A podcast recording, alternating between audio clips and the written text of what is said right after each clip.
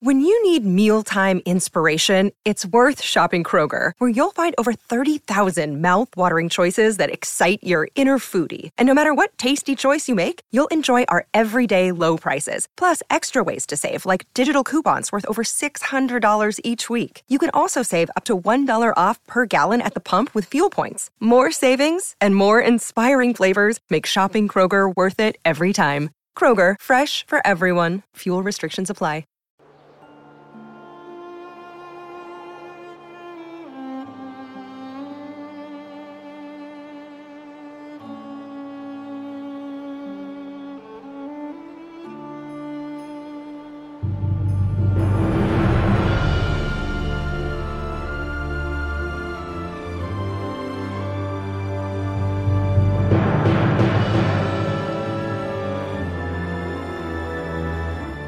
Welcome to the Fargo podcast, the officially unofficial podcast for Fargo on FX. I'm Jim.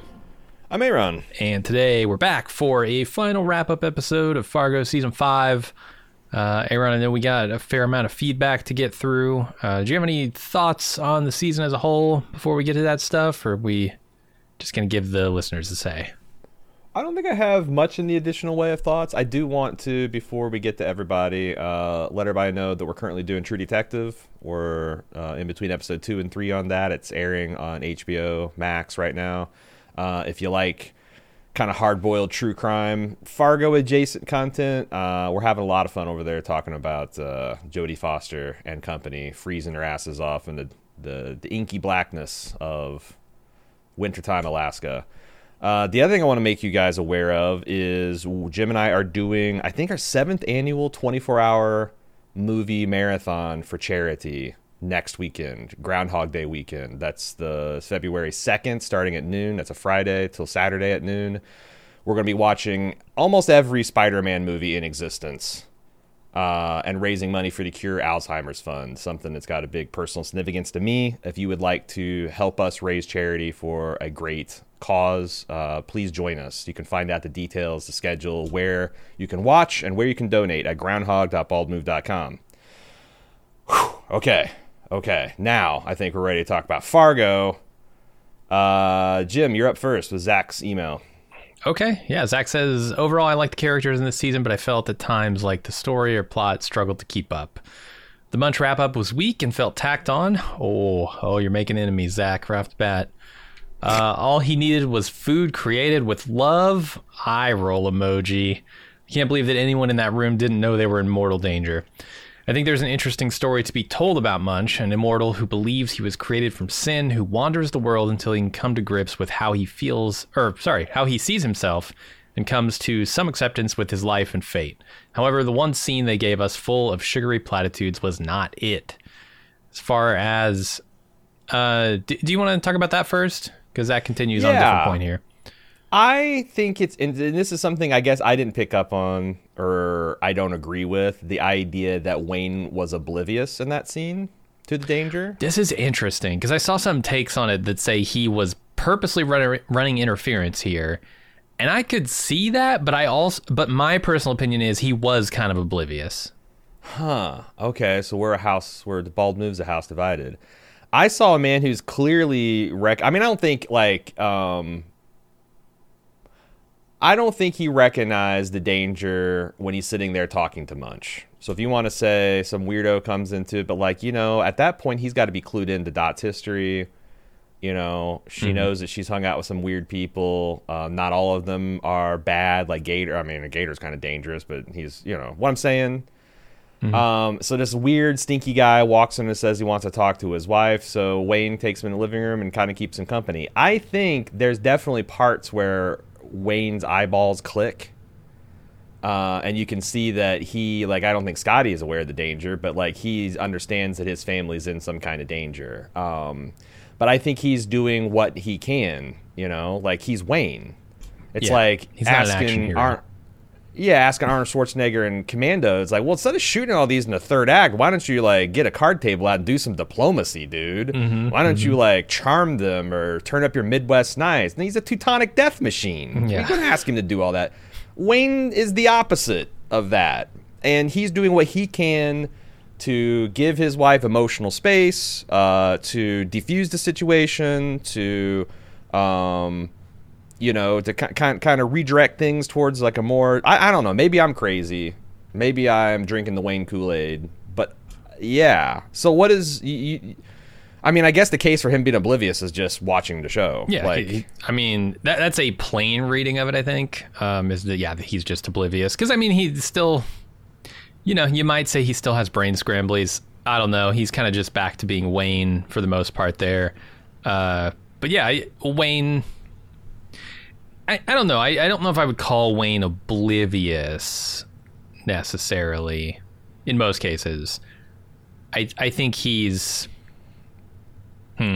I don't know how to describe Wayne exactly. Wayne is a vibe, I guess. Uh, So uh, there's one email that I had to cut for time who opined that because he has a problem with this too, and uh, you know this was the stand-in for the all Wayne. We got a lot of like I don't I thought it was I didn't buy that Wayne's so oblivious, and he said one fix would be if you took Wayne and like did everything right, but then at the end after you have Old Munch's beautiful smile, you see the cops come in and arrest him, and as Dorothy is like, yeah. because he has in the background Mm-hmm. as Dorothy's been spar the tiger's been sparring with the the lion in the den. He's Sure. called the cops. And yes, that would fix done the. Wayne oblivious problem, but it would also wreck the entire moral message that Hawley's been carefully constructing throughout the whole season. So Totally. And and I don't think there's a problem with Wayne being oblivious. Is this a problem if Wayne is just like not seeing the danger here? Cuz like in my mind Wayne's first thought is never someone's going to be violent against us or there's any danger here. He wants to be you know, jovial and and Yeah. mannered with everyone. It's just I not guess in, I his, like- in his envelope of things that could happen violence. And I know they've been through a lot right now. that's what I was going to should come be, back to. maybe, Like, but he's Wayne. it says something about a man to go through the things that he went through in the last year and then to still like you know like okay he's a Uh-huh. privileged rich boy living in minnesota hasn't faced a lot of adversity probably hasn't ever been feared for his life that guy's gone or he should be so it's like i don't know do i think that dot is bore is is is is like shacked up with a guy with a five like a fifth grade mentality I, I guess that says something about dot that i don't like i mean it's valid Okay. reading i just yeah. and, and and the only the only thing I'm doing is I'm picking up I'm picking up like some some tightness around the eyes where Uh-huh. and some like you know some some nervous patter rather than just Midwest nice pattern patter. Um, And sometimes But I that's could be it. wrong. Like you can latch onto that and you can say, yeah, this is this is part of this performance. You know. Um, yeah, No, I I think but to that be that valid lacking in either way. social. Yeah, just to be that lacking in social awareness and grace, and, Uh-huh. and you could, Yeah. I would almost buy it if he was sheltered from the violence of last season. Uh-huh. Like, did he's like, just Wayne just can't comprehend that people are this bad. If if if Dot was successful in completely hermetically sealing her family into a fantasy, Mm-hmm. and only she was exposed to danger, but like, nah, I don't, I don't know. Yeah, that home But I invasion changed that. For I sure. would think so. Uh, I'm with you there. Which is, you know, it doesn't speak to what Zach was talking about here with Old Munch, right? Because he thinks the final part with Old Munch here was a little too saccharine, a little too, uh, you know, kind of wishing into the wind sort of thing. I mean, you're not wrong. It's a happily ever after Yeah. fairy tale ending. It's a magical thinking ending, but it's also one that he's been carefully constructing since outing Old Munch as a sin eater in like what the second episode, the third episode. So mm-hmm. I don't. Yeah, I mean, if you don't like the ending, then this whole se- you might say the acting's good and all, but like this whole season must be a failed exercise to you because that's just what he was pitching this season. Yeah, and on. In some regard, I agree with Zach. I think like if you look at it realistically, what we need is not just. Eh, you know what we need to combat the problems that they're describing here is not simply a one person loving another person. If everyone loved everybody else, sure, that would take care of this problem. But to get out of the hole we're in, I think it takes a hell of a lot more than a fresh made biscuit. Yeah. Oh, for sure. Uh, so I, I I see where you're coming from, Zach, on that certainly. Uh, and then he goes on as far as uh, Miss Lyon being evil. I think the answer is yes. The only good person outside of Dorothy and Wayne is Wit. He acts out of duty and compassion. He sadly attempts to arrest Jon Hamm instead of extracting vengeance.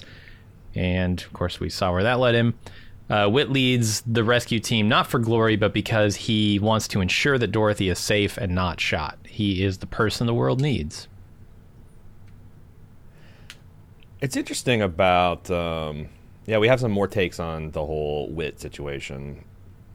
The whole Mrs. Lyon being evil coming up. It's interesting because I think it dovetails into a meta conversation that's kind of sort of happening on that True Detective podcast we're having, where, um, you know, I've almost completed a full rewatch of season one of True Detective, and we're in the middle of season four of True Detective and um, at no point I think would anyone ever disagree that the male detectives on True Detective are pretty terrible people. They're self-described bad men. I certainly wouldn't disagree with that. Yeah. But yet, like, I thought the bit in True Detective as it is is like you're introducing these two lady, the, these two women cops, and I think the show is telling me that they're bad people too. Mm-hmm. You know, they're not um, maybe uh, towering physical manifestations of violence like Woody Harrelson could be in season one. Although Navarro kind of is, I think they're painting her as a person capable of pretty, pretty. Uh, pretty effective physical violence. But like a lot of like when I interrogate this, a lot of people is like, well, we just you know we want to like and root for these women, and they can't be bad. And I'm like, but y'all rooted for Rust and Marty, right? Yeah. And they were bad. Like, are is is it not kind of infantilizing women and minorities to be like, oh, they have to be paragons of virtue, or we won't know how to feel about them? Sure. It's fine when a guy like Matthew McConaughey and Woody Harrelson are being, you know, cheating on their wives and sleeping around and doing drugs and alcohol and uh, making terrible life decisions that are uh, ruining everybody's lives around them and th- their whole lives and families are disintegrating. I yeah, like Don Draper Because they're doing uh, good Tony police Soprano. work, right? Don Draper's doing great ad work. He, yeah, yeah, and he's he's kind of crushing the things he's crushing, but there's a lot of things being crushed by that as well. And I don't Mm-hmm. Yeah. know, I just feel like the inability to say Mrs. Lyon is a lowercase evil or or like a, a and, and there's like there's a lot of meta discussion about like well you saying collection of debt is evil uh, no. but i think you can collect debts in an evil manner Yes. I just think sometimes people really screen lock when it comes to women and minorities put in villainous positions to be like they're. I don't know why. I don't. I. I well, no. I suspect that it, there's some there's some liberal discomfort in you know women Huh, minorities yeah. being bad, but they must have good reason. I mean, the Magneto has good reasons. Sure. Okay, He's still evil. if Magneto is in my town and he's sinking the metal boat that I'm on because he's doing some terrorist attack against humanity, I will go down. Yes, cursing the senators who passed the Anti-Mutant Act, mm-hmm. and yes, the, the my fellow men who are making mutants feel like they're dangerous and hunted and wanted and, and, and evil and bad. But also fuck Magneto too because he's sinking my boat and killing me. Like, Yeah. Well, everything has to have a bright white line between it right now Yeah. In our culture, and I don't, I don't know how we Except for white men. That. we're allowed to be dark. dirt, Sure. yeah. And Yeah. I- I'm just saying that maybe maybe women can be shitbags, and we can still root for them. They can still do awesome things. Yeah, I think they're going to crack that case. Anyway, that's me. Also, Uh. we're leaving an Indira, and like if, if, if we're talking about only two characters being good as Dorothy and Wayne, and and Yeah. Wit, uh, Indira. yeah, she's not. She's not the paragon of virtue. I think that uh, Wit shows up to be mostly because I don't like her forsaking her duty as a police officer to go work. I, I understand she has To make money in very the private good reasons sector. to, to make money working for the lowercase evil person, right? Uh, Yeah, yeah, yeah. she has very good reasons for it. It's it's just it's not to my taste, let's say. Uh, Yeah. Even though I would be hard pressed not to make the same decision in her situation. Yeah. All right, well, let's move on to Corbin, who says, I was wondering if Noah Hawley may have been making a point about generational trauma in this season of Fargo. There are a few examples of generational trauma in this season. Of course, Gator, as obvious trauma passed down by Roy from the constant abuse he committed on his family, and Roy for sure must have experienced the same from his father. The same goes for Karen's likely trauma from Odin. I think Dot's lies to Wayne and Scotty, her uh, attempt preventing the trauma from passing down to her family. We've talked about, you know, her hermetically sealing her family away from that. I also think it comes back to Old Munch. It's uh, entirely possible that Munch isn't actually 500 years old, but was actually describing a family trauma that passed down the line to him. This might also explain why his story doesn't quite make sense. He might not know exactly how his ancestors came to be in America, but he's pieced together a story from what he does know. If the flashback we actually saw was true, that could be Munch's ancestor and sin eating as a generational trauma for him. With Dot freeing Munch in the final episode, she may have saved him from his own generational trauma while also protecting her family from hers. Yeah, I don't know where. I, I guess that's. I came down that I think this season is either a parable and nothing makes sense, but at the very least, I think Hawley was winking at us with Old Munch's backstory that there is some fabulism going on here. There is some yeah, gotta be. There is some tall tales. There is a man who is unable or unwilling to deal with his actual past and has constructed this elaborate fantasy backstory for himself. Um, yeah, and it works, you know, thematically because this character is essentially a stand-in for the acceptance of the system. This, this, right? You know, like I said in the the wrap up, it's our acceptance of the shit that rolls downhill from the rich to the poor. Mm-hmm. Uh, yeah, and, and I think sometimes it's, I feel like it's hard not to tell a story that includes a generational trauma because so much. I mean, it's it's inherent almost in uh, our culture and society that that stuff gets passed down, and there's so much of it. It's like, do you have to go out of your way to tell that story, or does it just kind of look like it because you're telling a story that is set in the setting it's in? You know. Yeah. Uh, t- to me, that was not something he went out of his way to say about generational trauma. It was more about, yeah, the the the systems that we've put in place, like the financial and social systems. Um, yeah and how those are affecting our society, not necessarily the generational trauma aspect of it. But I think it's yeah, and, uh, and, that's a good point too. The fact that institutions aren't really good or evil. Mm-hmm. Um, they just are, and they can be wielded for good or ill. You can have, you can imagine a police force that is purely a force of good. Mm-hmm. You can imagine a police force like a state police, secret police, the Stasi that mm-hmm. are almost purely a malignant force. They're both police. They're both uh, enforcing society's laws on a given population, but that can be done in just and unjust, evil and good manners. And, you know, um, dodging behind institutions, it's like, well, uh, ultimately people make up institutions, and those people get to decide whether those institutions are going to be wielded for good or ill. Um, yeah. Yeah. So, that, like I said, that's that's that's how I'm seeing it anyway. We've got an anonymous emailer I don't know if this is legal, but I guess we'll make it legal. Uh, they, they, yeah, there's a lot of personal stuff in here, and they, they asked me to to uh, okay scrub their their personal. So yeah, that that makes sense. Um, so anonymous starts off says, "I didn't realize this entire season was an ultimate wish fulfillment fantasy." Noah Hawley called his shot when he introduced Old Munch's backstory so early in the season, rather than waiting until the end of the season to drop in a quote unquote fish NATO uh, or supernatural event. That was suspiciously magical early on, too, extremely capable and resilient like a character in a fairy tale. Previous seasons of Fargo were grim fairy tales about wishes unfulfilled and debts unpaid, too, but this season fulfilled wishes and paid debts off. I didn't like this season initially, especially when it became clear Hawley was going to deal with domestic violence and abuse. But the season finale episode pushed every wish fulfillment button in such an unexpected way it's making me reconsider all five seasons of Fargo as perhaps Noah Hawley's magnum opus, on par with The Wire. He's telling the same story as The Wire, that America is broken at a very fundamental level uh, and systemic level, but in such a monumentally different way. In a different socio-economic political system, people like Dot wouldn't need wealthy billionaire fairy godmothers. People like Old Munch wouldn't turn to crime, to eating sin, to avoid going hungry. People like Roy Tillman wouldn't thrive as much as they do.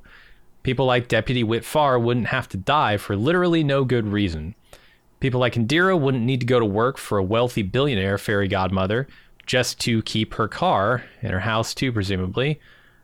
Uh, every wish is ultimately fulfilled, especially old Munch, who took his adopted mother's coat and unexpectedly got real warmth and good food from Dot.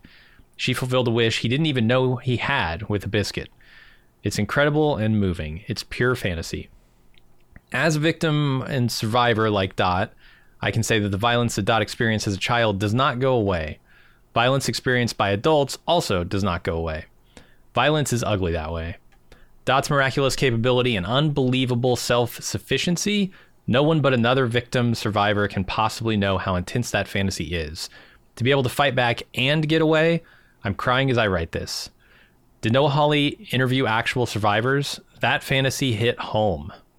Dot being called daughter by a woman not her mother, and that woman meaning it? As an orphan, yep, check that box too. That wish hit home. The system lining up to help Dot rather than putting her in danger, as the system often does, wish fulfilled. Using the prism of debt, Noah Hawley has literally been following the money since season one to talk about race, class, gender, and money in America. I don't think Noah Hawley is saying he believes the current system will do the right thing. If I follow his thesis from season one to season five, it seems to me he's saying the exact opposite. Um, David Simon always said that his, I guess, the message from The Wire is that yes, institutions will fail you. You can only rely on individuals in your community. You know, direct, quote unquote, direct action. Um, but I don't know. Like, I, I, I wanna, I want to push back on the idea of seeing America as broken because I feel like that implies like, oh, it's got to be thrown away, it can't be fixed. Where you know, it's kind of like um, uh, this Terry Pratchett book. I think I can't remember which one it is. One of his Discworld books. Uh, the character of Death has this speech where he talks about the way humans see each other. Um, in Judeo-Christian world, we're seen as kind of like fallen angels, right? We had an, mm-hmm. uh, a state of perfection in the Garden of Eden, and we fucked up and we threw it away. Uh, the material world tells us actually we're rising apes you know, we come from these tribal bands of animals that beat each other with sticks and you know we we filled the earth and we're going to space and we are actually attaining that angelic perfect status and i think that's the same thing with institutions too you know um, america has been around for over 200 years now 247 years now um, and it's been more broken and it's been more functional. Um, and I think if we, you know, I, I, think that's where David Simon's wrong. That if we individually and collectively decide that we're not going to put up with the systems and institutions, we can reform them, we can change them, we can make them better. Mm-hmm. But um, yeah, I mean, as far as what you're saying about the, the violence and the, the wish fulfillment here, uh, and the the f- kind of fairy tale, like the fairy godmother, um, I think that's a mm-hmm. good way to view um, Lorraine. Yeah, this is sort of a um, almost a, a parable or a yeah, grim fairy tale. Uh, I I think I agree with that. I think look, I I kind of revere The Wire as a very special show. So I mm-hmm. have like an initial initial sort of uh, reflexive withdrawal from the statement that this is on par with The Wire. Um, mostly because I don't see any real flaws in The Wire. Eh, uh, there's maybe a season or two that's not quite as good as the rest, but season five, it, season sure, five is a little bit sure. of a letdown. but but it's it's in a very different way. I I see what you're saying. If if this connects with you, in the way that it seems to connect with you, um, whether it's simply because you enjoy the subject matter or you have personal experience with it. Um, I could see this being a very important series, and I do think this is certainly Noah Hawley's finest work.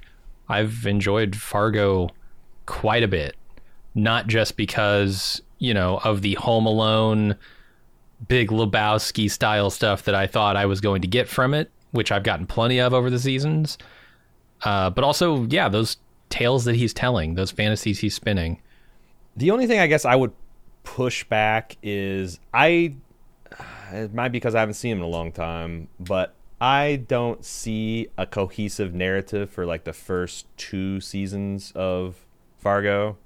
The way like Hmm, okay. You know, The Wire each each one yeah, yeah. had like you know season one was all about you know the, the the crime side of things, Uh, and season two is all about the the uh, the, the union and the, um, the the loss of jobs and economic devastation. And like season 4 Mm-hmm. is about the education system. Season five is about the journalism, um, the, the the rot. I think season three is about like p- crossing line, like police crossing lines, um, maybe. Um, but definitely like increasingly yeah this is noah hawley's kind of doodle board for like you know talking about the things that he's like worried about or wants to say something about the country um and it seems like yeah going forward that's what's I, I don't know about that in season one or two but season three four and now five definitely have those themes um, Yeah, and that's, I like think said, he was getting to be- searching for it more than David Simon was, right? David Simon set out with an idea to Yeah. to make this particular thing, and it feels like Noah Hawley has found his way, sort of, you know, through the Coens and their influences uh, i- Yeah. into his own voice here. But he definitely started out with like a Coen esque voice. yeah he was making kind of a fun crime Yep. you know, with with with beautiful imagery and great acting, and uh, but but also a lot of Coen Easter eggs and stuff like. But it's it's become a lot more sharp and focused. Like he's sharpening his pencil as he Yeah. goes, you know, each each season. Uh, and we'll see. Like I, you know, um, this is the one show that we cover where at the end we're not sure if there'll be more. You know, sometimes we do that because they, the show might get canceled. Sure. But like, there's always a plan. Like, you know, Foundation season two, we expect that there's going to be a season three. You know, House of Dragon season one, you expect there's going to be a season. It could be canceled, but there's more story to tell. You know, Hawley could go wait another five years and come up with something else, or this might be the last mm-hmm. Fargo we ever get. It, it'll be interesting. And like I said, I, I do wonder if like he'll ever go back to just telling another kind of silly Fargo story, or if they'll all have these like greater Yeah. meanings going forward. Well, I can't imagine this will be the last idea he has for a season of Fargo, whether or not it gets made, because I, I look at the way things are changing so rapidly in our culture. It, mm-hmm. it's almost certain to any thinking person would have ideas sparked by this. So I, I don't know whether that gets made or not in the future. I'm interested to see. I will say that um, the ratings this season are down to like 500,000 households. Um, Yeah, like doesn't bode I, I- well. I, know that the you know um, uh, th- th- th- for like Fargo led with a million people watching it last season. I think the lowest it dipped was 800 and it's been, you know, 500 and below. So it's like that's the only thing I worry about is like is FX going to Mm-hmm. continue to see the value to green lighting these things. Right. Um, you had a show that was getting 5 6,000 people, 5 6 million people watching it and it's been struggling to pull a one share on that. So We'll see. You're listening to Fargo with Bald Move. We'll be right back.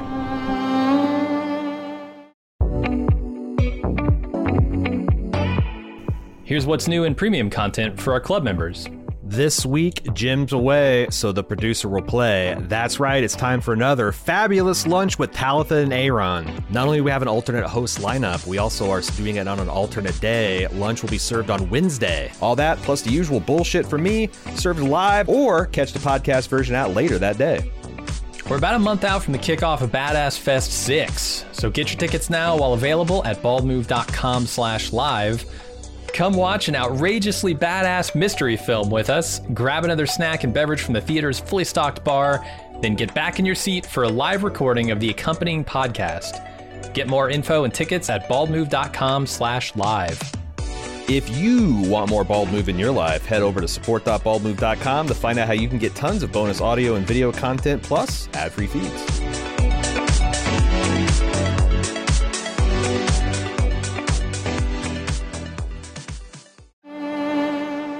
Welcome back to Fargo on Bald Move.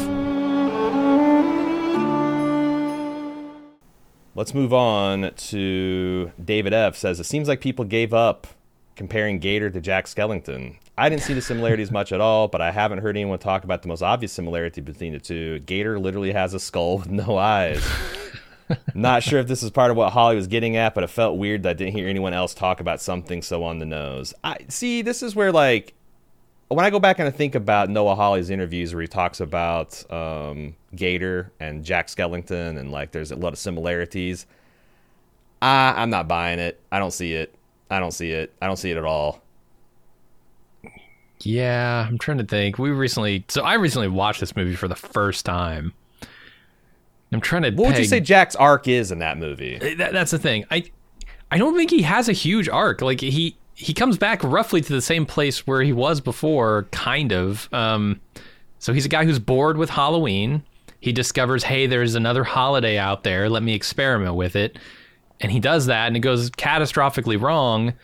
And he has to fix the fuck up he made. And then he's back to being the king of Halloween, except he's now enjoying it. I mean, that, his arc is he goes from being bored by Halloween to enjoying Halloween through the lens of Christmas. It's about like creative burnout. you know? Essentially, yeah. Yeah. Which, wow, on a movie that took so many years and so much dedication to produce. Whew. I can imagine they were feeling that by the end. But yeah, is, So, yeah. is Gator experiencing that? Because that's not. I don't really see much of that arc in Gator.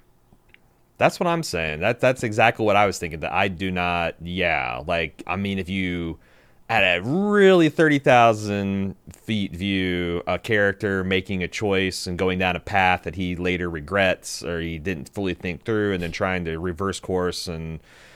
But there, it's like okay, but none of that really happened. You Or- know, yeah. I I don't think Gator came to a change of heart because he's like, "Oh, I see the error of my ways." He literally was blinded and then abandoned by his father. And even then, if he went to the right side of the tunnel and walked out and walked into the open arms of the Boogaloo Boys, would he have? You know, I, I don't know. Like, I yeah, I just didn't buy the change of heart. He might have a change of heart in prison. I don't know if Dot keeps bringing him her soul saving cookies, but yeah, Jack I- Skeleton, I don't see it. I mean, he had a change of heart. It just wasn't the same kind of change of heart that Skellington had because Yeah. Skellington looked at his life and, and said, I've been taking this for granted. That's not what Gator thinks at the end of this. Yeah, I think it's. Um, I, I honestly, I think the um, the Nightmare Before Christmas stuff is just this season of Fargo was kind of a Halloween Christmas crossover the way the Nightmare Before Christmas was. Yeah. I don't think it's any deeper than that. I think I, you're right. I really don't. All right, let's move on to Dominic from Levittown. Says, I just finished listening to the finale podcast and I wanted to comment on your thoughts regarding how to podcast a show. Uh, good. I need some outside perspective, man. I'm getting myopic, taking it for Yeah. granted. Uh, you talk about how doing an hour long podcast for every 15 minutes of a movie would be counterproductive. Of course it would. But I don't think that's the issue with doing weekly podcasts. I felt the podcast to become more critical for the sake of criticism. What I mean is, I've heard you guys say you've liked 95% of an episode, then take 75% of the podcast complaining about the 5%. We get it. You didn't like X. What's the point of taking so much time on it that the listener doesn't get to hear about the 95% of the episode that you did like?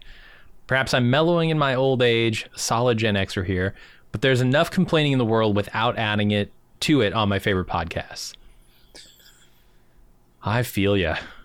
Uh, this is a hard nut to crack, and we we have actively talked about this because we recognize it in our own podcasts. Like, it's just so much easier to it, well, it's so much easier to talk about something you don't like, and I think that's true for a couple of reasons. A, um, you have strong feelings about this thing, and you might have super strong feelings about stuff you like too. But B, you can di- you can pull that apart and dissect it and talk about what went wrong and how to make it better. And I think the problem solving part of my brain always gravitates to that. I'm a, a programmer by nature.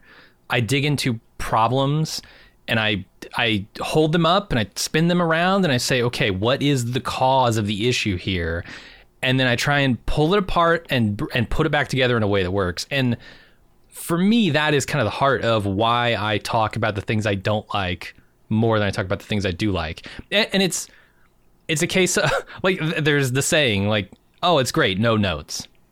No notes implies I have nothing to add to this. This is great as it is. Leave it alone. Don't do anything. And so that takes two seconds to say, whereas it takes 10 minutes to properly dissect what you think is wrong and what could have been done better. Yeah, and especially when um, it is. I, I think when people are in agreement, it's it, it's not just even like good stuff, bad stuff. It's like when people are in agreement and simpatico. It's like you went to see John Wick. John Wick is fucking awesome. totally, dude. That part where he stabbed a dude in the eye with the pencil. Oh my god. What about the time where he like shot the guy's knees off, blew top of his? Oh, fucking awesome. Conversation's done. Mm-hmm. But if you're like in that and you're like, fucking John Wick is sick, man, I don't like it. What? You, what about the time with pencil? Ah, you know, I, I just don't know if pencils can do. Like you're already double the length of the conversation. But also that could happen, you know, if, if you both agree that like this movie was shit. Oh my god, it's so stupid. Wasn't it stupid? I totally agree. Wasn't it stupid? I totally agree. I don't think that thing was stupid. Anytime there's disagreement, and sometimes when I'm it, sitting it can here, be even with the filmmaker themselves, right? Because the filmmakers always think they've made a good movie. Yeah, yeah. So when I'm watching, when I'm when I'm uh, I like my I am a huge Alan Sepinwall fan, and when I read a couple days in advance, I didn't have screeners for Fargo. When I read a couple days in advance that he thinks this is like a clear return to Fargo, it's so fun and funny and all this and that, and it's like. uh, I'm like hyped to watch it. And I think it lived up to the hype eventually, but Alan watched all eight episodes before he was able to make his judgment. Yeah. That's where it's like there's what Jim and I have been saying about like the disagreement, and that takes longer to hash out than when everyone is unified singing praises. Uh, that's one thing, but it's ex- exacerbated when you might have a few weaker set up, disconnected things up front to build to the superior thing that you want to get to, and it's not fair. Just like you know, I've read some mo- books that are like super long and boring objectively, but I'm so glad I read them because the world it put me in or the the the conclusion it led me to draw at the end or the emotional resonance was deeper than you know reading a Star Wars book. It's like eating cotton candy right? Sure. um but it'd be it, like I said it would suck that every chapter of that book to be like oh my god it's first chapter. Who the fuck are these people? They're just talking talking talking. What the hell's the point? Like and then you get to like chapter 39 it's like oh I see and that's where it's like the inter- this Fargo is the intersection of both. I felt like we had beef with the critical community, the fan community, and the showrunner himself and how he is structuring things. And at the end, oh yeah, so it's like if, if I had not did a single podcast until I finished the finale, I'd have been like, damn, this is a really good, interesting season of Fargo, and let's talk about it. But because I'm having to do week by week, so I, I don't know what the answer because I, I I talked to one of my colleagues when we were at a podcast get together once. We were at a at some kind of con. I can't remember what it was. And I'm not going to name names, but I was talking because I I know we were both covering the same show, and I was surprised when I was talking to them that you know they were a lot more simpatico because we kind of were shitting on the show, and some other people were like you know praising it, whatever. And I'm like, wow, I'm kind of really. It's like I'm surprised, you know, from your coverage that you feel this way. And they're like, well, yeah, I just choose, you know, I just choose the things to talk about. You know, Yeah. I got all this negative stuff I got to talk about, but I got all this positive stuff I to talk about, and I'm going to choose to talk about the positive stuff, leave the negative stuff on the table. I don't know how to do that, man. I really don't. Like, I don't have a mm-hmm. filter on my kinda what I was mouth and at, between yeah. my brain. That- that I don't know how, like, to just ignore that. To me, Yeah. Feels like not having an honest, interesting conversation. Yep. And that I prior I prioritize or I value that much above comedy. I guess getting along. I agree. Uh, I don't. Like, I want to be understood deeply rather than agreed with superficially. Sure. Yeah, I can absolutely understand that. I, I don't like censorship and I don't want to self censor, and that's what I feel like I'm doing if I just choose to. If I, if I cherry pick Yeah. what I talk about, you know, Yeah. I'm with you. So that said, I think it is still a problem because from the audience's perspective, I'm hundred percent here with Dominic. I think it is kind of a bummer when we say we like something and then go on seventy five percent of the podcast about a small fraction of the stuff we don't like. Yeah, I don't know how to- successful. I don't know how to honestly change that. I exactly. Yeah. If you I know how to like, change it, that. but mm-hmm. am I am I going to be betraying myself or feel like I'm betraying myself to change it just to produce a better long- quote unquote podcast? and, and and also like and I might be full of shit, but like I think one of the reasons we've built a very strong community is because we've spent like over a decade talking our opinions, good and bad, and like people know and trust us. Like it's interesting. Yeah, that's crucial. I love looking at our stats when we've had uh like when when the rose is falling off the bloom of a show where like you know, like the show that was good and then started having problems, and you know now everyone's talking about the problems. I always see like our finale and like wrap up podcast. I have like two, three, four times the downloads the rest of the season, and I think it's because we have the reputation for if you've got a problem with the show, this is the podcast to go to hear it on to hear an honest airing of it. Yeah, just calling it like it is, not Yeah, all the shows are doing interviews with the producer and have a star lined up for finale. They're not going to tell you the unvarnished truth. We will. So in the long term, I think it, but like the short term, sometimes we just yeah we piss people off. Like I came here because I'm a fan of this show, and you guys are shitting on it. What the fuck? I'll find some place that is more. I get it. Yeah, I get it. And So it sometimes is- we're straight up wrong too. I'll throw that out True. there. I'm not above True. saying sometimes I just get it. I read it wrong. or we don't like like I some people don't like I there's people that don't like well cooked steak or think it's an immoral oh, thing to now we got to talk about what well cooked means exactly. So it's like it's so know, subjective, right? That's the other thing in this business, whatever that means. Uh, we're talking about things that are so subjective. yeah. See, look, Dominic, if you just come in and say, "Hey, love the podcast, big fan," we'd have been done in 30 seconds. We've we've been talking like 10 minutes about this email because there's room to disagree. Uh, Tony S from Arizona says, "I got bones to pick with this finale slash season."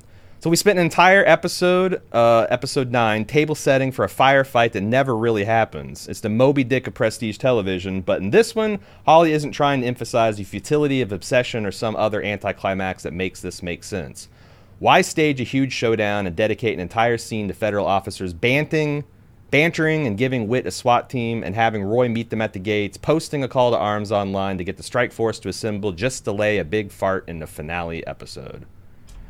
Let's take this first. Okay, and by big Um, fart he means not showing this massive Yeah. showdown that was set up. Yeah, he wanted to see a whole war, whole ass war this this episode. Yeah, I'll be honest, I kind of did too. I would have preferred to see that shootout. Um, is it saying something that we don't see it? Um, Well, I, yes, because I'm not picking it up, but certainly it does say something. like one thing that I believe is that you take a fascist authoritarian regime and you leave them to their own devices. You don't have to really defeat them; they'll crumble. like in the long term, Eventually, like yeah. like what took what took Roy, Roy down was not the FBI agents. I mean, mm-hmm. that's who ultimately took him into con. But what who brought him down was a combination of Odin and his his current and ex-wife. Oh, well, and his his son. obsession with them too, right? It's himself even. Yeah, the fact that he puts this call, oh, it's America's, you know, like you've been buying your your ration buckets and your doomsday ammo for me, now the day's here. Come flock door. No one game. Mm-hmm. No one game. Um, I think he's making a point about that being kind of, you know, uh, Lord knows liberals and progressives and whatnot can turn the knives and the firing circles on themselves as well too. But like, no one's as good as as like a, a good, good old fashioned authoritarian fascist. You know, like that's that's um, they just can't get things done. So he might be saying that. I don't know. What if they threw a secession and no one came? Right. So instead, he goes for broke on the wish fulfillment of Roy getting his eternal justice, like essentially a, a mortal version of hell, and you know Munch gets forgiven his sins by by Dot. Yeah. So, uh, Steve DeHare Harrington's redemption arc is that he tattled on his old man. Man, fuck that. Old Munch's box adopted mother is sleeping with the fishes. Gatorade is offering underage girls as bargaining chips five screen time minutes ago. I think Hawley had a vision of Gator Tillman in his head that we never fully saw translate on screen. And Joe Keery crushed, or is it Keery? Yeah, it's Keery. Crushed his performance. Nothing against him. Vapes vibes in this city of dry sockets. Uh, yeah, I think this might be the weakest part of the season. I really don't know that not Hawley had quite the fine point to put on Gator's arc. Yeah, I mean it's it's a very simple tale. It's a tale of a kid who saw his father for who he truly was and decided he'd had enough of it. But maybe too late. Yeah. Uh, yeah, I, I don't know. It, it's not definitely not the strongest part of the season. And then in her subtitle, so far, Whitlong said, when Joanna Robinson questioned Noah Hawley about Witt Farr's death, he said, This is a true story. It's shown at the beginning of every episode, and in true stories, things are random and sometimes good people die. Inter- interesting perspective on this is a true story con- conversation y'all have been having over the past couple weeks. To interpret that sentence not as this is a story that is true, but rather this is a story that is true to life, which I actually like better because, like you, I thought that shtick, was tired. But two, sometimes people die as a super shitty explanation of why to kill your moral compass. Yeah, I've I've said recently, and I can't remember where I said this, but I like my fiction to have a lot of connections in it, and and everything to be kind of wrapped up in a neat bow. Not necessarily saying you can't have a messy ending like uh, burn after reading kind of thing. What did we learn? I don't know. Uh, but but but for everything to have a point. Don't if it doesn't have a point, get it out of the script. It doesn't belong there. Um, and, and I think yeah, that that is a way of saying essentially there was no point to this. Yeah. I I there's um I promise this is going somewhere, but it's going to take me like 30 seconds to lay it out. I like this this series called Epic Rap Battles of History. Oh boy, okay. Um, and one of my favorites is uh, George R. R. Martin squaring off against uh, J.R.R. Tolkien. And Martin in this teases Tolkien as saying like your stories are boring because we all know how they're going to end by page and age four. You know, the good guys are going to win, the bad guys are going to die. And Tolkien comes back. It's like you know what, George, you're right. It is it is true to life for people to die randomly, but the genre is called fantasy. yeah, You know, and it's dude. fiction. and it's yeah like it's it's not like enjoy it's it's it's true to life but it's so like i think that the it, it's wild for me to hear noah hawley on a show that's about on the face of it a 500 year old sin eater. Oh no no no. He's a thousand years old. He rode the vikings pre-columbian spent hundreds of years with the the native americans of the plains uh to hear him justify the death of Witt Farr is like, well, it's a real story. It's got true to life elements. Come Yeah. on. Yeah. Pull, here's the other leg. Pull it, dude. so I, I, I honestly don't. I don't know. I don't know why Witt Farr died, except for if he didn't, it might be seen as unrealistic that none of the good guys die. Mm-hmm. Um, but I, I, if one of the quote unquote good guys die, I felt like they should have like a moral flaw, or they they made a mistake. Well, I guess they did Well, make I- a mistake. He. I, I don't look. I don't agree with his assessment here. I think Witt Farr's death has an obvious point, and it's a point that the bad men, if you don't combat them in the way that's appropriate and necessary, will win. Will beat you. Like individual one on one, that's what will happen. He will run up to you. He will stab you with a knife because you are too concerned with preservation of life in order to kill this man who obviously needs to be killed in the moment. Yeah. That was the, The point. Batman It's not just random. It's not like, oh, yeah, sometimes people die in real life. That's not what Noah Hawley is saying at all, or at least that's not what I got out of it. And so for him to say this in an interview is weird to me.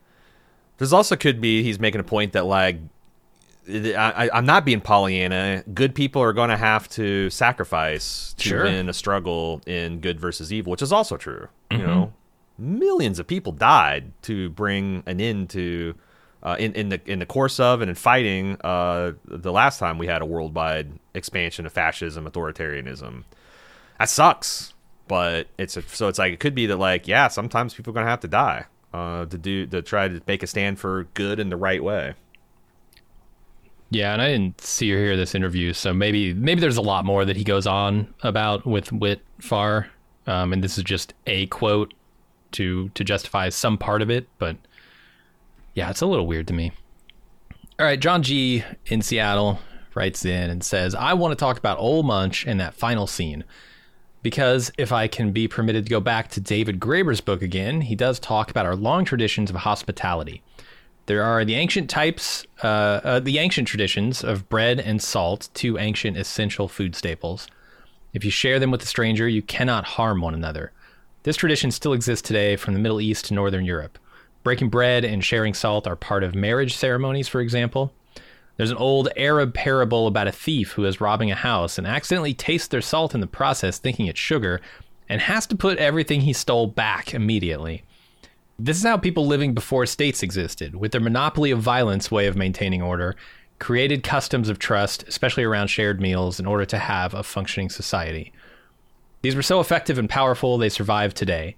So, this final scene is very much in the tradition of Catholic communion, but also the much older origins of how sharing meals communally creates the community. When Munch describes living with the people of the plains and that they were his people, He's describing one such stateless community who had that other kind of debt that bound people together rather than reduce them to numbers on a ledger. Yeah. Um I thought it was interesting because like I wonder if uh because I need to read this book, this 5000 years of debt. Um because like it almost seems like he is maybe committing the fallacy of over uh like like overestimating the old traditions because you know he talks about like that these were powerful and effective and they survive today and it creates a functioning society. That's all true, but like you know, Game of Thrones famously subverts that bread and salt, and I believe all the stuff that happens in Game of Thrones are essentially uh, real historical events with the serial numbers filed off. Sure. So like it's ob it's like it's obvious to me that like yes it was a big taboo to violate the bread and the salt but obviously you could get a giant advantage over someone if you strategically violated those norms here and there and i think that rich and powerful people have always been strategically violating norms for their benefit mm-hmm. you know um, so it's like yeah I, I, I, I think maybe we've regressed in a lot of ways of debt but also these customs that bind us together i don't think probably are a good solution for a planet 8 billion people. Um, that yeah, said, that's the thing. Yeah. This works to form communities of that scale, but what happens when the community is too large for anyone to really feel connected to it? Yeah, and that's the other. It's like if the if the if the solution were as easy as just getting in debt to your neighbor, like go and borrow a rake, and then they can borrow, like we would all be in the perfect society. The sure. problem is like we've gone through a lot of rapid change and evolution in hum- in, in human uh, civilization in the last 200 years. It hasn't even been all across the globe. There's mm-hmm. still places in the globe that are living like it's 500 years ago, and there you know there's some parts of the globe they're sending rockets into space. So it's not experienced everywhere, everywhere uh, effectively. And also, it's like part of the alienation we're experiencing that being torn from our neighbors is because we don't live in little villages that are self-reliant communities. Yeah, we live in these giant you know either you know, we all live out and, and kind of still doing that in the rural but the ma- vast majority of us in this country and most developed countries live in cities where mm-hmm. we kind of replace that system wholesale with the system of debt and the system of government reliance and all the stuff you know so like i don't know how to rebuild the communities you know like uh, and, and me being a secular atheist i think that my people have done a lot to destroy those communities without replacing them with anything you know mm, it's like uh, yeah, we, yeah. we've destroyed the communities churches and everybody going to church on sunday and talking about issues that they care about and, and being united in their beliefs and their morals and we've replaced that with just like oh fucking sleep in on sunday and figure it out yourself and we replaced it with message work. boards forums on the internet. That's what we replaced it yeah. with. Uh, and that's where we just sell. we just talk. We talk. There's no debt. There's no services exchanged. It's very yeah. Talk is cheap. Yeah. That's what we're. That's our whole community is based on talk, right? So, yeah. I, fuck. I don't know how to fix that, man. I don't know how to fix the sense of community that's truly the broken thing across the world. Maybe we'll come out the social media stuff and we just need another 20, 30 years. We can just hold on we'll get all this figured out. Maybe and we'll adapt and I mean, we'll change. Yeah, if you look at that evolution, it kind of happened in microcosm online.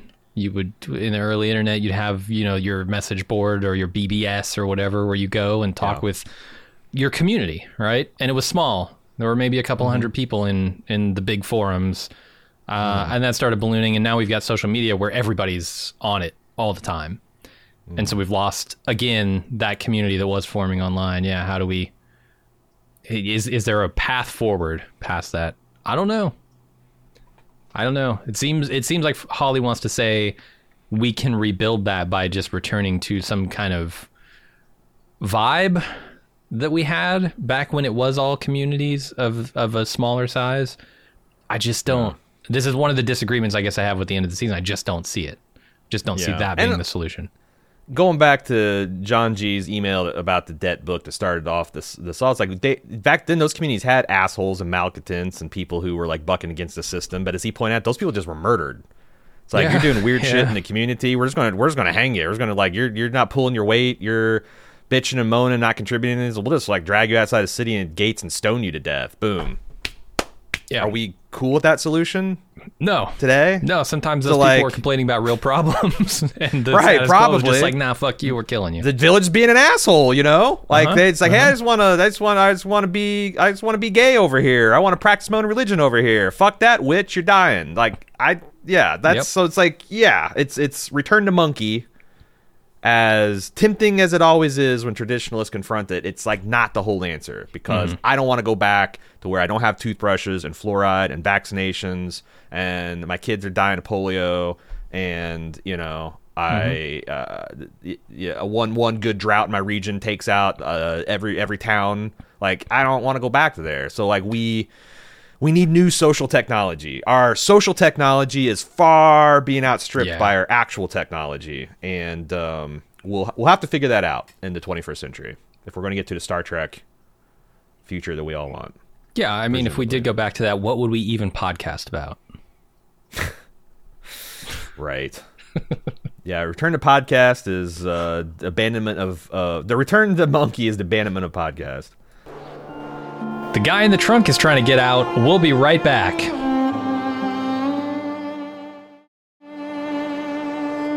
We just put the ads in the wood chipper. Welcome back. Rick says Hawley faked this all out by setting the ser- series in late 2019. Everyone thought it would end in early 2020 with some kind of COVID tie-in, but then he pulls the rug out by jumping ahead a year and avoiding any COVID references. I love it when a creator defies expectations like that and avoids the easy plot gimmicks. It does raise the question of why no one was wearing masks in that final scene in prison, though, which should have taken place at the height of COVID. You know, I didn't even think about that. yeah, that's like something we've specifically called out, and I think we're even talking like as as, as late as like episode six or seven about like, yeah, I mm-hmm. wonder how this is going to, you know, this is set at the precipice of COVID, and there's a lot of pre-season hype about why that might be, but like, maybe it's just because yeah, he didn't want to deal with COVID because clearly you're right in that prison situation, people should be wearing masks. Yeah. Yeah, especially the visitor uh, portion of, of it. Because yeah, I, I remember end of 2020, uh, end of 2020, and it was not uh, okay. COVID's over. Let's go back to normal. It's very much still in COVID territory. No, we didn't even have the vaccine until what the spring of 2021 for at, at high risk groups, right? So Yeah, for normal people to get, sure. yeah, yeah, yeah. All right, let's uh, move over to Andrew in Dallas. Says when Dot shot Roy, I loved the shot of Roy's bloody smile. It reminded me of Malvo's bloody face before finally getting killed by Gus. Can't help but feeling slightly bummed we didn't get to see any physical comeuppance for Roy in prison. Not saying we need to see him get raped, but at the least, uh, the beginnings of a beatdown. Imagine the end of Lion King if Scar wasn't attacked by the hyenas on screen and Simba only told him it was going to happen eventually. Wouldn't have been satisfying. Overall, love the season, and it was great bounce back from season four. Hoping we never have to leave the Fargo universe and more seasons keep coming. I think Hawley knew he was treading delicate ground with, you know, his his professed, you know, and, and manifest ethics through his series and what he was tacitly encouraging the audience to see as good.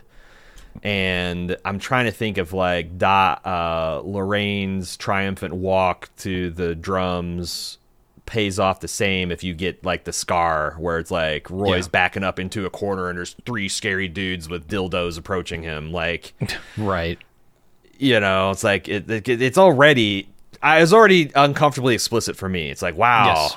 Roy's a bad dude, but am I? It's like, huh, you know, is uh, is, is this what I want as a viewer? Is this what I want as a? So I don't know. yeah. But clearly, clearly, did go far enough for a lot of people. Roy's Roy's a shitbag, man. I get it. I get wanted to see Roy get his, but yeah, I mean, like you could this. argue that he deserves like it, right? Yeah, but like, absolutely, he deserves some kind of justice. But is that what this is? And also, I don't know that my politics is about giving everyone what they deserve. You know, sure. it's yeah. about what you get, what you're entitled to as a human being.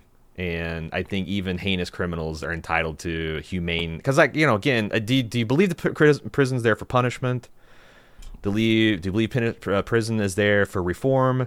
Do you think prison is there to just separate and uh, to, to just a tragically broken and violent population from a peaceful population? Um, I think two of those things are are just and permissible in society, and one mm-hmm. of those is just barbaric and caveman shit. Yep. So I feel it. Greg says, longtime bald move listener here. Like many, I was pained by Witt Farr's death and think Noah Hawley's decision to kill him was the most thought provoking part of the finale. It's notable that Farr had three previous standoffs with the Tillman clan this season where he backed down, with Gator in the evidence room, with Roy in the hospital, and with Gator again outside the ranch. Of course, in each of those scenarios, Farr was disadvantaged, either on crutches or outgunned or outmaneuvered. In the final standoff, he had the advantage over Roy and stood his ground, but died. I like Farr's character and do not want to think of him as a coward. Perhaps rather it's a commentary on Farr's unwillingness to cross a threshold into violence to put down a destructive force like Roy who doesn't play by the rules. This may demonstrate Farr's fear of doing what is necessary to stop Roy or his underestimation of Roy. We as a society have a similarly difficult time dealing with our real life Roy Tillmans, hoping and praying our institutions will contain them and or uh, they will ultimately abide by our rules of democracy despite their outrageousness. Yeah. Uh, no, I I agree with this. I think there is a sort of and and I I think rightfully so there is a sort of resistance to sometimes maybe doing what needs to be done um, mm. to resist forces that are at odds with with peace and harmony. Um, and that's I, I don't know what the solution is there because yeah. look I it's hard to condone using the tools that we're fighting to fight the the tools you know like if violence is the tool do we use violence to fight violent people well you might have to um, what does that turn the the quote unquote good guys into at that point? Um, it's a tough question, but do I think it's better to sometimes go too far in the direction of like violence to preserve uh, peace, a general peace? Yeah, yeah, I probably agree with that. Reminds me of something. I think it's uh, some sort of activist. I think it was a lady wrote that um, to effectively function in society, you have to be dangerous on some level. That or no, it's it's to be peaceful, you have to be dangerous. Okay. Yeah. Because if you're not dangerous, you're not peaceful. You're harmless. Mm-hmm. And a person only a person's capacity of violence and someone who can be a danger to the system can be danger those are only people that can be peaceful and those are the only people that can get things done in society because harmless people at the end like oh the worst they're going to do is tut tut you and violent people will just hmm. you know push their way past them kill them whatever so like you know um I, yeah, that resonates I, a lot with me. That like, mm-hmm. yes, I want to be a peaceful person, but I also am capable of, you know, uh, like Jesus Christ, peaceful guy. Also capable of braiding the whip together and driving out the money changers from his god's uh, from his, his father's house. You know, um, if if Jesus was harmless, he wouldn't have been executed. He wouldn't, you know, da da da da da da. da. So I, I I think that's a good touchstone, and I think, mm-hmm. I think, hmm yeah, I don't. I, it's weird because uh, it's not the Farr's not dangerous. I mean, he effectively uh, returned violence in the first encounter with Munch, and he didn't necessarily back down to Roy, but he blinked when he shouldn't have at a crucial time. And I, I don't know. That that's kind of heroic, you know. Yeah, he he was he was too willing to see another way forward that yeah. was was not actually a way forward because of this violent man he was committed to seeing his idea of justice done over stopping the bad man. Mm-hmm. And like I said, I think that that is there is something um, heroic and and being willing to lay down your life uh, to make a larger point. Um, Yeah, I mean, is that is that what Noah call. Hawley is getting at here and saying we all need to fight a little bit harder against this stuff? It's great to get online on Twitter and say we don't condone this. This is awful behavior and it will not stand, man. yeah.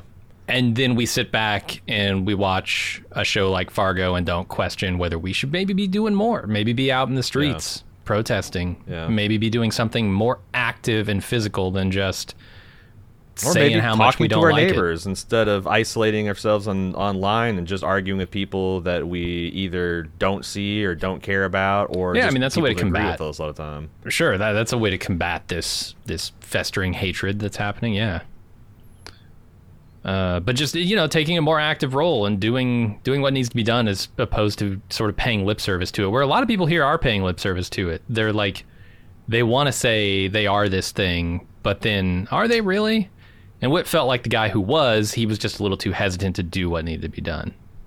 this goes back to like our you know the, the the conversation with John G and the debt and the big society versus global you know little little community versus big society it's like we have been accustomed because we don't live in a medieval village where we just stone people that annoy us that when we see a person acting crazy or when someone is breaking the the social rules they're violating the fabric of society we what are we told by our parents? Like just ignore them. Don't give them the satisfaction the or- institutions or, will take call the authorities. Yep. Yeah. but what happens when we've ignored things for decades and it's just gotten instead of, of, of shrinking away and finding attention and more healthy what if they just continue double down and double down and double down? And what if we call the authorities but the authorities have kind of been co-opted that's another thing that they never really paid off the the the, the, the fbi agents accusing their superior of being you know on on roy's side what happens if those institutions have been co-opted by bad people um or, or just so eroded and so so dilapidated that they don't hold up against the latest threat, right? Yeah. Or we're never really designed like, hey, you know, this has Sure, always worked yeah. on a handshake and a smile. Why why codify it into law? Because that's just going to make it rigid and or rigid, rigid and more brittle. Um, so yeah, I uh, I'm always slightly frustrated with shows like this because I'm always when I'm when I'm going into it and it's clear they're making a point about stuff. I'm always like, oh, maybe they have like some new answer. Or they've got like some wrinkle and you know that's that's ultimately what's frustrating about Fargo is the same thing as frustrating about The Wire is there isn't an answer. There's Sure. just a very good prescriptive description of the problem or descriptive uh, uh, description of the problem, but there's not there's not like a prescription. You know the pres- or the prescription's ludicrous. The prescription is give the person Well, a the- magic biscuit. The prescription is right on. It's just like there's a process by which you have to like. The, the employment of that prescription is the problem, right? Like, how are you going to get everybody to love each other when there's hate echo chamber everywhere? You have to separate everyone from their echo chamber and individually cook them a biscuit with love. Right. Right. Got to get them away from the group, out of their echo chamber. Completely that goes for everybody. It goes for everybody too. Uh, That's everybody's thing, alienated. We have to we have to re see each other's brothers. It's, it's yeah, no, it's that's not a solution that scales above Dot's uh, kitchen table. Right. and the real solution is so like I, I don't pretend like I have the real solution, but if there is a real solution, it is long term and it is a massive effort by everyone on this planet to fix these problems and it's it's not Maybe just a there biscuit. is. Maybe he is because like if you go down to the basic, why did Munch turn out the way he turned out? Because he was hungry and he needed food, Mm-hmm. and a rich man offered him poison food. Wouldn't you know? Like if, if that rich man instead of being like, "Here's some shit food to eat," and now you're a you're something cursed in my eyes. This guy's dripping with gold and jewels. What if he just gave? What if he just gave Munch some beer Yeah. and biscuits? No sin attached. Sure. So like, I mean, that's the that's like I there's I don't think you can do anything about the Roy Tillmans. I don't think you can do anything about the Gators, but you can do things for like the Scotties of the world. You can make sure that they have food when they go to school so they're not hungry in class. You can make sure that their buildings are air conditioned. You can, you know, if you want to go on a full blown fucking socialism, you can talk about maybe giving people health care, maybe making sure there's a, a minimum starvation kind of like diet that everyone's entitled to and some kind of minimal form of housing over there. If you could do that, then in a generation or two, you would have much less Roys and mm-hmm. Gators and even Munches running around fucking things up because you know that that that stuff that that that uh, the the Roys of the world talk about, like you had your heritage stolen from you, you have no one to trust, and there's no one that's got your back. It's a dog eat dog world. You got to be out there cold, huddling around the fire bin because that's the way the world's. They'd be like, "The fuck you talking about?" Like even if I was from a broken home, but the state came in, made sure I, my belly was full, and I had a roof over my head, and I wasn't sent to some foster family to fuck me up. Like we can build positive relationships with people and their, um, and their society, if not their communities. Like my society has my back. We can scale the village up to a societal global level, but probably won't have as many rich people with gold dripping off their fingers and jewels hanging around their neck and multi-million dollar yachts and things like that. You know, we'll have to make sacrifices. What I'm saying, and by yeah, we, I mean a very small percentage. Yeah. Um, so yeah, I, I, I, maybe that's what he's pointing out. It's like, yeah, if, if, that, if he just got a fucking Bisquick biscuit cooked with love back in 1500, he would have been mm-hmm. rampaging in 2020, 2019. So maybe that's the point he's making. We should yeah, we should be more generous as a society. We should rebuild the the village ethic as a society. But yeah, how to do that? Well, that's how to thing, get everybody right? on board with doing that in a democratic society. Because there's other people. There's the Roy Tillmans are saying, well, you're going to make people even weaker. The problems we've got are going to be even more severe if just everyone just like gets a basic standard of living for free. Why would anyone work? Why are you working, Roy? You you got a big ass ranch. You could have stopped. You know, it's like why why does the why do the billionaires keep working? If it's just sure. to make money, they would have yeah. stopped as soon as they got them and their heirs in perpetuity cared for, right? There's other reasons that people work and contribute to society besides fucking money. Well, that's the thing, contributing to society. I never I've never understood this uh, kind of uh, you know clear-eyed assessment of the way the world is. Well, it's dog eat dog and I got to get mine and I'm going to screw over whoever I need to cuz that's the way the world is. Well, are you are, are you just interested in preserving the way the world is or are you interested in making it a better place because we can we have that power we have the power to change things about this world. And if you're not interested in changing things for the better then get out of the way of the people who are. We don't need you.